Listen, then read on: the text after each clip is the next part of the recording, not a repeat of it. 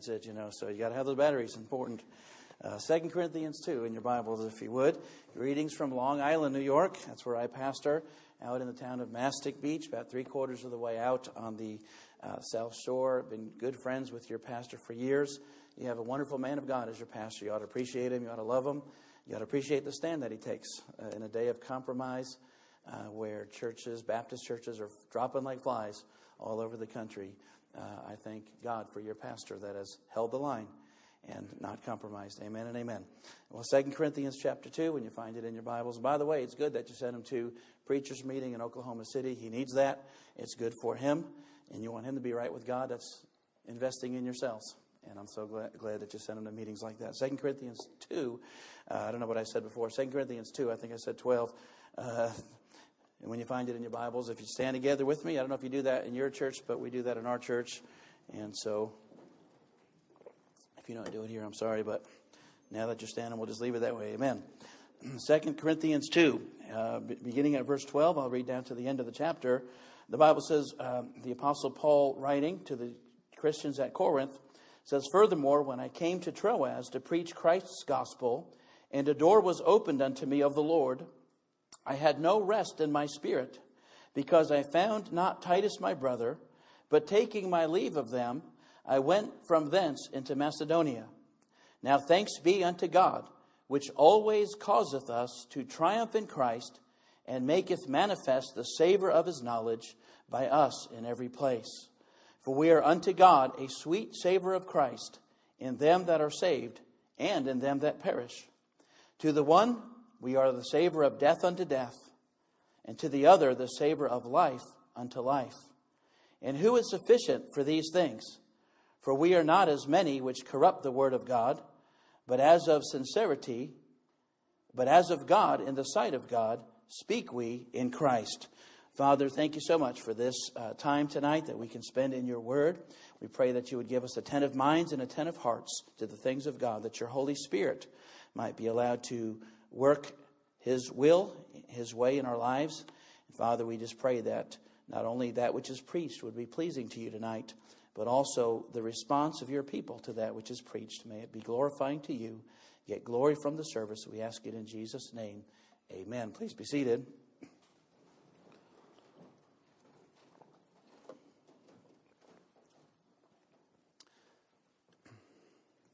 The Battle of New Orleans was the greatest battle of the War of 1812.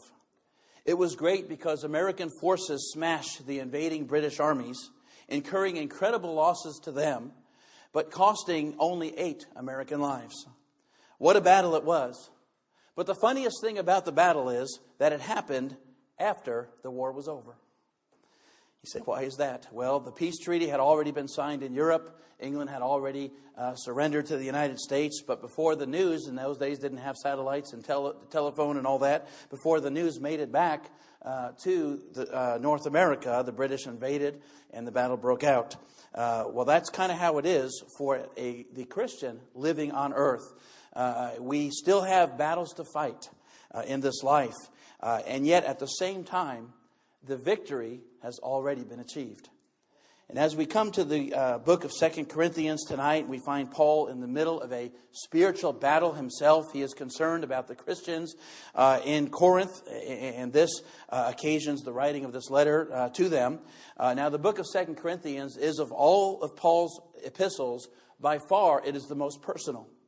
It is not a structured theological treatise like Romans or First Corinthians. Uh, rather, it's just an open letter to the church of Corinth where Paul bears his heart to a people that he loves. Uh, Paul is just pouring out his heart to them because he loves them. Uh, and as Paul fights this inward struggle that I'm going to talk about in a minute, I'll let you know what that is.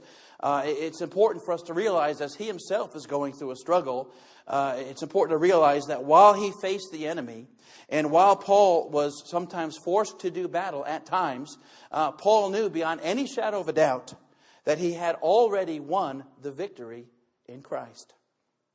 And that's why Paul could say in verse 14, Now thanks be unto God, which always causeth us to triumph in Christ. I want to preach a message to you tonight that I've simply entitled Triumph in Christ. And that is a precious truth that will be our focus tonight. Well, first of all, tonight we see Paul's triumph. Paul's triumph. As, as, we said, Paul fought battles in his life too. Uh, Paul had times, did you realize? Paul, the great apostle Paul, he had times where he felt overwhelmed by problems in his life. He had times in his life where he felt pressure, immense pressure. Uh, times where he felt anxious. You say, oh, not the apostle Paul, Brother Paulman. Yes, the apostle Paul. He was no different than you or I. He was a man like any other man. He had trials in his life. He had troubles in his life. He had to face the attacks of the devil just like you and I do. He had sorrow. He had struggles in his life also. Just listen to this word, the list of words that Paul uses to describe his own experience. All of these come out of the book of Second Corinthians. In chapter 1, he uses the word tribulation, sufferings, afflicted, trouble. In chapter 2, he uses the words heaviness, affliction, anguish of heart applying to himself. Chapter 4, troubled, persecuted, perplexed, cast down. Chapter 6, distresses, stripes, imprisonments, tumult, sorrow, sorrowful, poor. Uh, you get the idea. Paul, yes, Paul went through the same kind of struggles and troubles that you and I go through. As a matter of fact, Paul didn't want the Corinthians to think that Paul was above any of that just because he was an apostle. And so in chapter 1 and verse 8, Paul says to them, For we would not, brethren, have you ignorant of our trouble, which came to us in Asia, that we were pressed out of measure, above strength, even insomuch as we despaired even of life. Uh, Paul did not want them to be ignorant of his trouble in Asia. He didn't want anyone to think that he had arrived. Paul was very careful not to let people think that. Uh, what, what, what, you say, what trouble was Paul referring to exactly? Well, uh, we're not exactly sure. Uh, it could have been when he was in Ephesus in Acts chapter 19, and there was this riot concerning the goddess Diana that he was preaching Christ and, and so forth, and a, and a riot took place. Could have been that because Ephesus is in Asia. Uh, perhaps he was talking about the time where he was forced to fight wild beasts, and that's mentioned in chapter 15 of 1 Corinthians, uh, uh, possibly some other event that isn't recorded in the scriptures. But whatever it was, the, the, the Corinthians knew what he was referring to, and he said that the trouble was so great. I didn't want you to be ignorant of this, he said. The trouble was so great that, that he, Paul said he was pressed out of measure, uh, uh, uh, above his strength to deal with it, and the Bible says he despaired even of life. Paul was in situations that were so bad that he even gave up the very hope of living. So you see, Paul did have struggles and battles in his life. But this battle that Paul is going through as he writes this letter to the Corinthians was particularly hard for him to deal with and that is because he wasn't dealing with unbelievers that were persecuting him. He wasn't deal with, dealing with infidels uh, that he had strife over. He was dealing with believers that he loved, believers that he himself had pastored, many, many, if not most of that he had led to the Lord himself. And it made it all the more difficult for him because the problem that Paul was having was this. There was strife in the Corinthian church. And the strife was over him, over Paul. Because you see, there were those that came into the church after Paul left that were false apostles. In other words, they claimed the title of apostle, but God never gave them that title. And these false apostles rose up against Paul and his teachings and, and they claimed to be apostles. And there were those in Corinth that said that Paul wasn't an apostle, uh, that he was in it for the money and so forth. And they were making accusations like that, slandering his name. Uh, the thing that hurt Paul the most is that many in the church believed them and turned against Paul, people that Paul had loved, people that had loved Paul.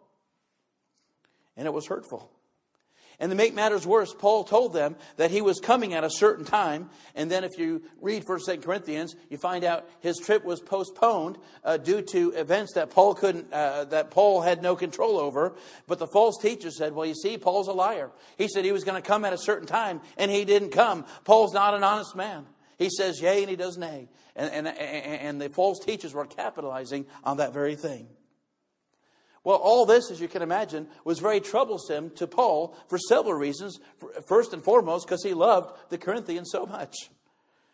He was the human founder of that church, after all. He had led, as I said, probably most of them to the Lord. You can read chapter 18 and read about how he spent a year and a half of his life there founding that church, and God used him to build that church. Secondly, Paul was troubled because of them that turned against Paul. People he loved, people that he had, had had a good testimony with, are now believing these false reports against Paul. They are turning against Paul. They're saying, well, I guess Paul wasn't such a good guy after all. And, and, and the slander that they were giving, it caused Paul grief of heart, grief of soul. And then thirdly, Paul was troubled because of these false apostles that were not only in the church that he had started, but, but now were leading the church astray. And many, uh, uh, many were believing their teachings and turning away from what Paul had taught. Uh, for example, due to their false teaching, the Corinthians had become very lax in their standing against sin. It was becoming a very carnal church. And so they were, in the name of love, allowing sin to exist in their church and tolerating that which God says they shouldn't tolerate. And they were doing nothing about sin in their church. And so Paul writes a letter uh, known as First Corinthians where he very directly deals with some of those specific issues. And so now Paul anxiously awaits to hear how the Corinthians responded to his letter. And he's supposed to meet Titus, as we just read, his fellow laborer in the Lord's work, and, and, and uh, and get a report of how the Corinthian church was doing. And, and, and Paul uh, goes to Troas, and Titus is supposed to meet him there, and Titus isn't there. He's detained for some reason. And this is in verses 12 and 13. And so here was Paul in Troas, a city of Asia Minor, uh, on the east side of the Aegean Sea, and Titus isn't there. And Paul is grieved in his soul, and he wants to know how the Corinthians are doing and how they responded to Paul's first letter. Nevertheless, Paul, uh, uh Paul, it even says that Paul was given an open door by the Lord to preach the gospel there, but he was so grieved in his heart uh, uh for the Corinthians uh, uh that he had no preaching in him, and so he he was so troubled over the Corinthian church, which he loved so dearly, that he had no peace in his soul to preach. And instead, he left them and he hopped on a boat across the Aegean Sea to Macedonia, uh, uh, where Titus had been delayed for some reason. We're not told why. And, and Paul is trying to show them the sincerity of his love for these Corinthians. I mean, Paul was really troubled over this. Nevertheless, Paul knew that the, though he had troubles, though he had struggles, though he had battles, Paul knew that the enemy was already defeated and that Christ had already won the war. Turn to chapter 4 of 2 Corinthians. 2 Corinthians 4 and verse number, we'll start reading at verse number 8. 2 Corinthians 4, verse number 8. Paul said, We are troubled on every side, yet not distressed. We are perplexed, but not in despair. Persecuted, but not forsaken cast down, but not destroyed, always bearing about in the body of the uh, uh, body the dying of the Lord Jesus, that the life also of Jesus might be made manifest in our body. For we which live are always delivered unto death for Jesus' sake, that the life also of Jesus might be made manifest in our mortal flesh. So then death worketh in us, but life in you. We having the same spirit of faith, according as it is written, I believed and therefore have I spoken, ye also believe and therefore speak. Knowing that he which raised up the Lord Jesus shall raise us up also by Jesus and shall present us with you. Verse 15 For all things are for your sakes, and the abundant grace might through the thanksgiving of many rebound to the glory of God. You see, Paul had a hope that could never be quenched. He was a man that could never be defeated because he always he already knew that Jesus had already gotten the victory over Satan. Amen. And he won that victory at Calvary, friend. And so Paul could say in chapter 2 and verse 14, he said, uh, go back to chapter 2, verse 14. In chapter 2 and verse 14, uh, Paul could say, Now thanks be unto God, which always causeth us to triumph in Christ, and maketh manifest the savor of his knowledge by us in every place. See, Paul could be saddened at times. He could be perplexed or even anxious, but he was never defeated by Satan. He had realized that he already had the victory in Christ. He had triumph in Christ. Now we know what the word triumph means, don't we? It means to obtain victory, to succeed in overcoming. According to Webster, that's the definition. And we know that triumphant or triumphal, uh, it means to face the enemy or, or, or an obstacle and to overcome them. We all understand what triumph is. But I want us to learn this evening that it meant more to Paul and to those he was writing to than meets the eye. You see, we have to understand the word as Paul would have understood it in the day and age in which he lived. Paul lived in what we call the Greco Roman culture. Greece had been the ruling power under Alexander the Great in days past, and by Paul's day, Greece had fallen. Nevertheless, Greek culture continued to exert huge influence, and so when Rome rose, Rome adopted that Greek culture and perpetuated it even farther, and we call it the Greco Roman culture. Now, in that day, Paul's concept of the word triumph would have included, like it does for us, the idea of victory over one's enemies. But it would have also meant so much more than that. And I'd like to talk what a, uh, uh, for a few minutes about what a Roman triumph was. A Roman triumph. A Roman triumph was a victory parade that would be held in Rome in honor of the general that had won a great victory for Rome. And it was called a triumph. In those days, the Roman Empire was constantly expanding, uh, taking over new territories all the time. And every time a great victory was won for Rome and a new land was subjugated uh, uh and brought under the control of the Roman Empire, uh, a, a, great victory parade would be held in Rome to honor the general that uh, had obtained that great victory. And the parade would go on through the streets of Rome, in and out, and they would follow a certain course, uh, and it would end up at the Capitol, and the parade was called in Latin, a triumph. Now, the Jewish historian Josephus describes what one of these triumphs was like in his book, The Jewish War. In fact, he describes the triumph parade that took place when his own nation was defeated uh, in battle back in 70 AD. And in that year, the Roman general Titus, the son of Emperor Vespasian, conquered Jerusalem. And he was led through the, uh, uh, through the streets of Rome triumphantly, uh, as was the custom of the Romans. Uh, first, the state, of, uh, and here's what would happen. Uh, he describes in that book, he was a historian from that day, from that time. He describes what would take place during this parade, this Roman triumph. And he said, first, the state officials and the senators of Rome, they would lead the parade. They would be the, the, at, the, at the front of the front of the parade. Then the trumpeters would follow uh, blowing their trumpets and calling attention to the victory march that was going on. Then the spoils of war would be carried and displayed for all to see. In the case of Israel, it would have been the, uh, the, the, the, treasures, uh, the spoils of war would have been the things of the house of God that were taken out of the temple. They would have been openly displayed in Rome and marched through as a parade. After that, there would be a model of the city that was conquered. And many times they would also include models of various fortresses and citadels that the Romans had also uh, uh taken in, uh, in, in, the, during the war. And following those models of the city would be a white bull. And the white bull, uh, they would uh, march him along and they would take him at the end of the parade and sacrifice him to their gods who they gave credit for the victory. Well, next after that, the princes and the generals and the leaders of the conquest would come. And that would include any soldiers that maybe won distinguished honors during the battle and so forth. Following them would be the prisoners of war. And they would be chained together and they would, they would be forced to march uh, through the city with their heads hanging low. It was a humiliating time for these captives.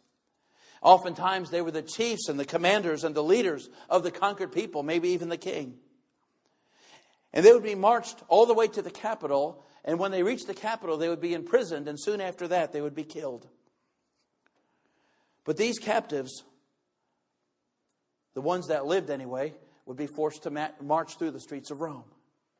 For the ones that died, their carcasses would be tied to the wheels of the chariots and the carts uh, that went through the parade and just dragged along in the streets. And, and, and it would show that, that Rome was victorious and that they were defeated. Next in the procession would be the musicians and they would play the songs of victory.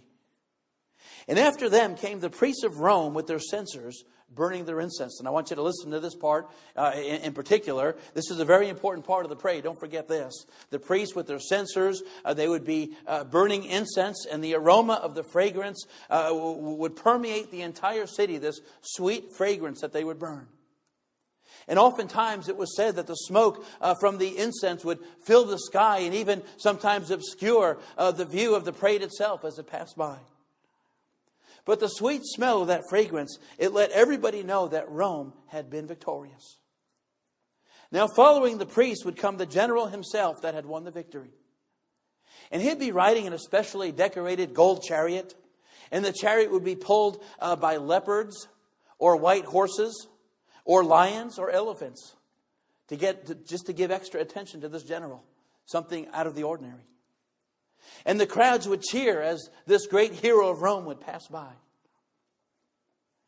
And all of this is included in the idea of a triumph. And that's going to be important for us to know in order that we might understand the victory that Paul had over the trials and the times of despair in his life.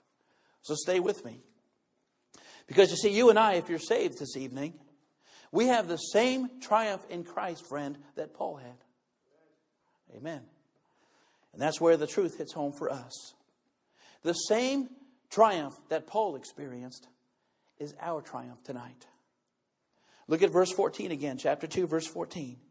Now thanks be unto God, which always causeth us to triumph in Christ, and maketh manifest or evident the savor of his knowledge by us in every place. Now, the Bible says that God always causes us to triumph in Christ. And somebody says, a Preacher, I don't feel like I'm, I'm always triumphing. Well, you need to understand the victory's already been won. When Jesus hung on Calvary's cross, when he shed his blood and died and rose again the third day, he had victory over death. He had triumph over the grave, and Satan was dealt his death blow then and there. The war was over. Jesus already won. And so now, living in this world, you and I don't have to worry about death. Jesus has already conquered it. And you and I don't have to fear Satan.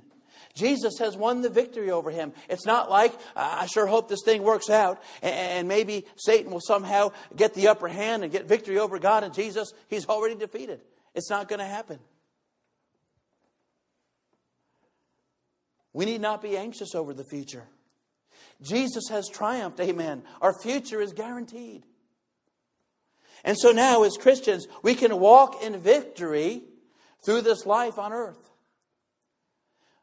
Therefore, we shouldn't live our life downcast and downtrodden. Romans 8:31 says if God be for us, who can be against us?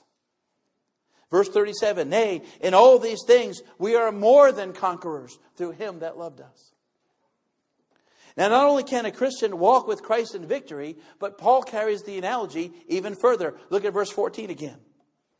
He says, Now thanks be unto God, which always causeth us to have victory in Christ. Look at this. And manifest, and maketh manifest the savor of his knowledge by us in every place. Now that word savor, it means aroma. It means fragrance. It means smell. Remember how we talked about the priests that came before the hero and they burnt that incense so that all could smell it. That's the idea here. That we, through our testimonies, we, through our lives, living, uh, uh, uh living a Christ like life, would be like a fragrance. It would be like an aroma that, that, that, that, is, uh, uh that is smelled by all that all would know of, of, the knowledge of God and His Son Jesus Christ. And as you march victorious through life, the world will see Christ in you. The world will see Christ through you. And so that your testimony will be like an aroma that goes up before all making the knowledge of God known to all. And as people see prayers answered often in miraculous ways, and as people see people saved and lives changed, and they see the power of God in the lives of people, the fragrance of the knowledge of God will be made known to all men. But not only the great displays of God's power, but also as God's people go through trials and sorrows and times of need. People will see our, uh, will see our perseverance in times of troubles. They'll see our strength in times of sorrow. Uh, they'll see provision in time of want. Uh, they will know that it is not us, but one higher than us that is meeting all of our needs. And the fragrance of the knowledge of God will call its attention to all men giving glory to God for his greatness. Yes, Paul had trials. Paul had despair. Yes, he had anguish of soul at times of his life, just like you do, just like I do. But while Paul was at his lowest low, he never did lose sight of the fact that Jesus had already won the victory. He never did lose sight of the fact that in the end, everything would be made right.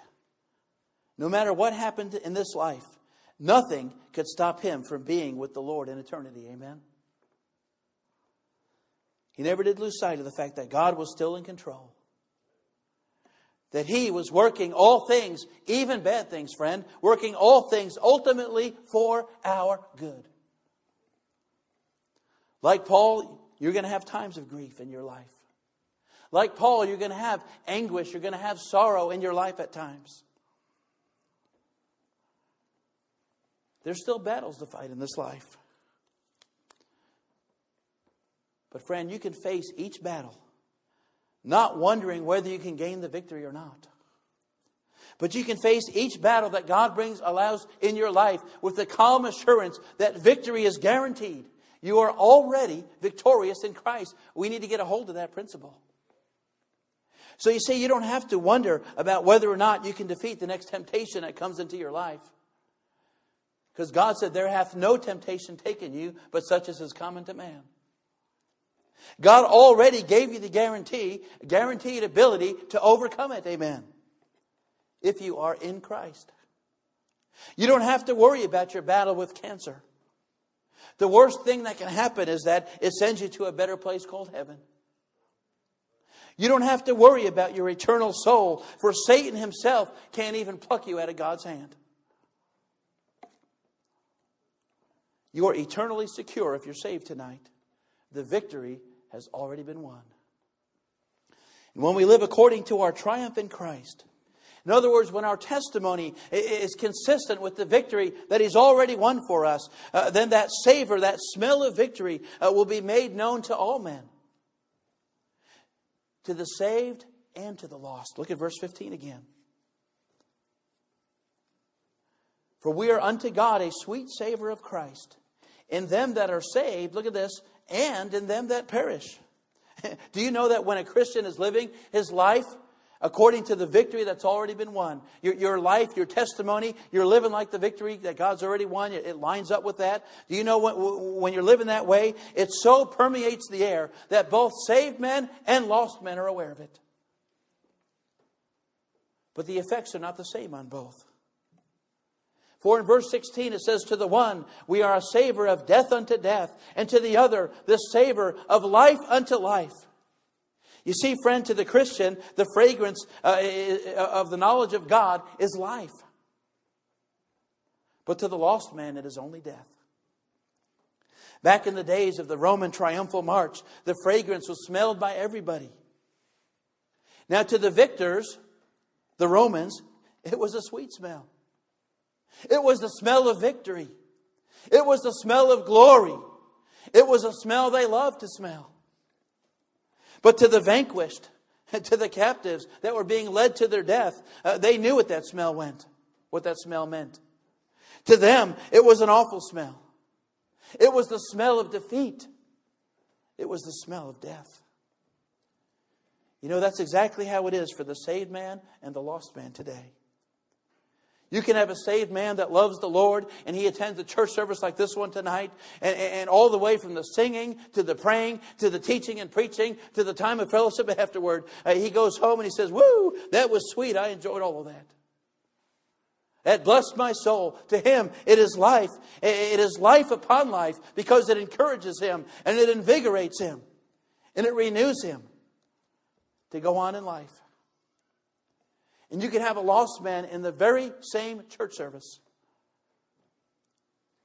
And he can go home and say, It stinks. I'll never go to that church again. To him, it's death. To reject the revelation of God regarding your soul, it's death, friend. But worse than death, it's death upon death. Because the more he hears, the greater light he is given, the greater his condemnation becomes. The Bible says, For to whom much is given, much is required. And then note the question that Paul asks at the end of verse 16. He says, And who is sufficient for these things? What Paul is saying is, do we understand the weight of what we do when we witness?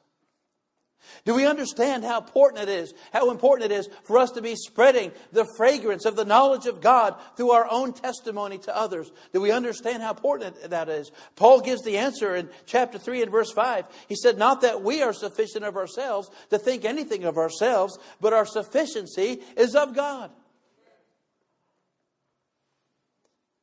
Our triumph is in Christ. You and I are not stronger than the enemy. You and I have not defeated the enemy. Christ has defeated the enemy, and our triumph is in Christ. So ask yourself first tonight Am I in Christ? Am I saved? Do I know Him as my Lord and Savior personally? Do I belong to Him? And if the answer to that is yes, then ask yourself this Am I living in light of the victory that He's already accomplished? I don't care how bad your situation is, you're going to heaven. I don't care how awful a place this world is becoming, in the end, Jesus will reign and it'll all be well. It doesn't matter what trials and sorrows come my way, I belong to Christ, and the Bible says He's working it all out for my eventual good. You see, it's great to be a Christian tonight because the victory is already won. And so we should walk through this life in light of that victory. As Christians, we shouldn't walk around defeated. We shouldn't walk around sorrowful and sad. We shouldn't walk around and say, Woe is me! This world is becoming such a horrible place. Bible says it's going to get worse before it gets better. But when Jesus comes, it's going to get better. Amen. We need to live in light of that victory. We ought to walk through this life rejoicing in that victory. Therefore, friend, you can have joy in times of sorrow. You can rejoice in times of trials. You can be praising God through the worst times of life. And we can walk with Christ with a calm assurance that nothing can happen to us in this life as believers in Christ that ultimately isn't going to work out well for us. Romans 8 28, for we know that all things work together for good to them that love God and are the called according to his words. Amen. In eternity, we'll have, uh, uh, we can have assurance that nothing can happen to us in this life that isn't going to end up good. In eternity, we'll have new bodies. We'll have, a, we'll have new homes. We'll have a new song. But while we're here, let's produce the aroma of the knowledge of God for all to savor. Because the hero the mighty conqueror, the Lord Jesus Christ, is following, and soon he will be here. That's why Paul said in verse 17 that he was not that he was not one who corrupted the word of God, but one who as of sincerity, but as of God in the sight of God, speak we in Christ. I've been at visitation and I've knocked on doors and I've begun to tell people about Jesus Christ. And I, have had this experience, maybe you have too, where, where I've knocked on doors and, and started to tell somebody, uh, uh witness to them, and find out they're already saved.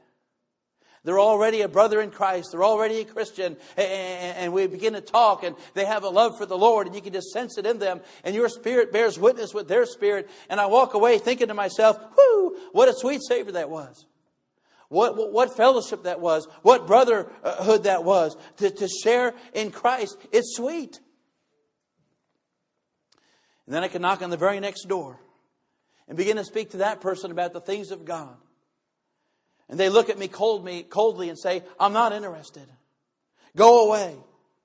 Why do you Christians always come around and bother us and then slam the door in your face? That's not so sweet. Because of Christ, one was a sweet savor because of Christ, the other was a terrible odor also because of Christ. To one, it was invigorating and revitalizing. It was life unto life. But to the other, it was condemning. It was bringing upon themselves greater judgment from God. It was death unto death. There'll be no doubt that some will leave this place tonight and say in their heart, it was good to be in the house of the Lord tonight. The fellowship was a blessing. The joining of our voices together in song and just lifting up praise and glory to God, that was a blessing. The praying was a blessing. Even the preacher's attempt at preaching, at least the word was good, amen. And they'll go home exhilarated and rejuvenated and revitalized, and to them it'll be life unto life. To others here, perhaps, they may leave here and ha- be in the very same service, have sung the very same songs, have heard the very same message. They may go home and they may, th- then they may say, it stinks.